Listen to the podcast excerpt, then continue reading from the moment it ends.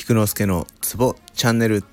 おはようございます。菊之助です。このラジオでは鍼灸マッサージに関わる人がツボをながら聞きしながら覚えられたらいいなぁをコンセプトにしております。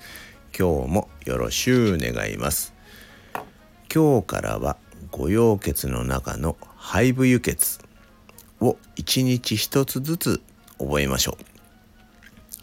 今回は十二経脈の名前と背中にある輸血の名前が同じなので簡単です。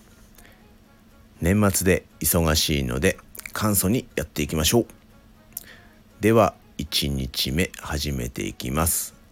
足の血印関係の肺部輸血は肝輸です。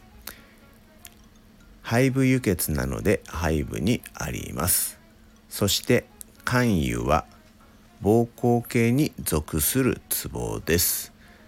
第9第10胸椎極突起管の外一寸五分にあります。下に X のリンクを貼ってありますのでそちらを参考にしてみてください。以上です。ではでは良い一日を。